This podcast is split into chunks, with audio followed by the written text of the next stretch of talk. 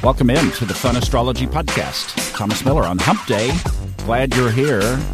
My calendar says April 7. Are we good? All right, let's roll because we have stuff to talk about. Thank you, by the way, for your comments on iTunes. If you like the program, that really helps us and helps us keep us up there amongst people. Oh, you know what? Listen. Ah, that just went off. That's my phone. And I've got the Time Nomad app, and I finally updated my phone operating system the other day. And the Time Nomad app, if you put it on there and then put it on the widgets, if you have an iPhone, will tell you the different day parts of the day. So it just changed as I hit record here, it changed to the sun. How cool is that? All right. Uh, I think we'll get this done in the next hour and two minutes. So I don't think it will go off again, but I'll turn that off so we're not interrupted. Okay. Thank you for your comments. Thank you for letting me play the little messages at the beginning just to let you know of some things that might be available to keep me gainfully unemployed. What is going on? I have seen social media posts, I have been talking to friends, and I've been seeing it myself. Things like synchronistic numbers. Things like feeling an angst that I haven't felt since 2009, which was, of course, the last big financial crisis in the world. Started feeling it maybe two weeks ago, got really strong last week, and then had another episode of it this week of just real angst. That's not normal for me now, so I'm just being with it and asking to know more. So come in here and take a look at the chart try to find out what's going on here. First of all, let's you know what, let's look at the keywords first because they really set a great stage, okay? So here's the one side of the coin you want to hear about. Listen to this. Joy, sociability, passion, power, emotionality, encounter, love, friendship. I'm not kidding. Ambition. These are all the top most energetic keywords for today. Sounds like COVID gone to me kind of keywords, does it not to you? That's what we've been looking for. See, and remember, a couple of months ago I said when we get into the first part of April, there you go, there they are.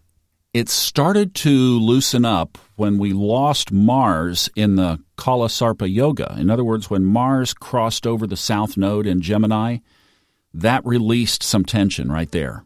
So if you are feeling angst, Question is why? What's left? Well, we talked about some of it on Monday, so I won't rehash that. That was the topic on Monday. A couple of other new things I think we should note. Number one, Mars is moving into a square with Neptune. That will be exact on Friday. We are in it now, so I think that's definitely part of it.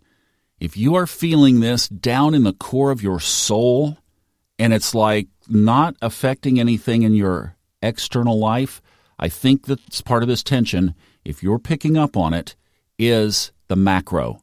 What's going on universally? What's going on spiritually? Neptune and Pisces.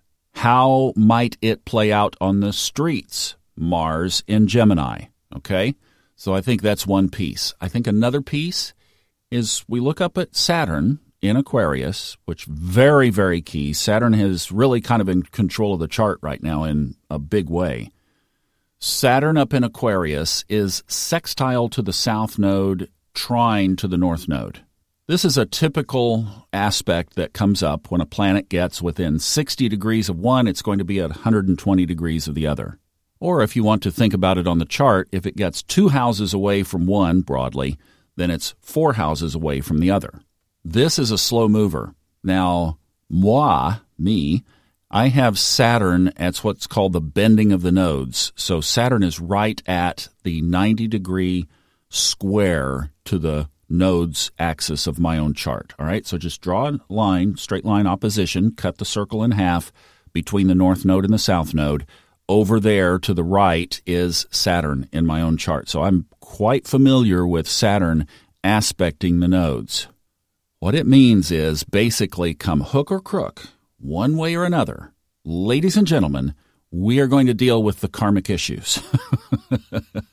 okay? That's basically what it means. And when we put that together with what we talked about on Friday, would be another podcast if you didn't catch it to go back and listen to Friday. When we put that with the macro of what's going on, Saturn is going to be doing some work, most likely. And Saturn is only two degrees away from Uranus, and we know what that's about, and those are going to aspect again in retrograde in late July. Could this indicate a market top? Could this be related to the financial picture, the global financial picture?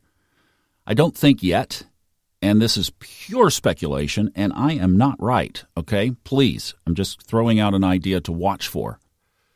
Venus is getting ready to move into Taurus. Again, we talked about that in more detail on Monday, but that happens on the 15th. Then, over the next about week and a half, it will move into position where it is going to conjunct Uranus and square Saturn.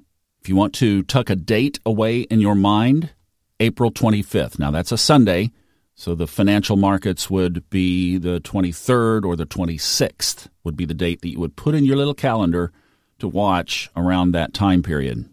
Now, again, I'm not predicting, and anything could happen in between or after, but I'm just saying the energy will be specific at that time.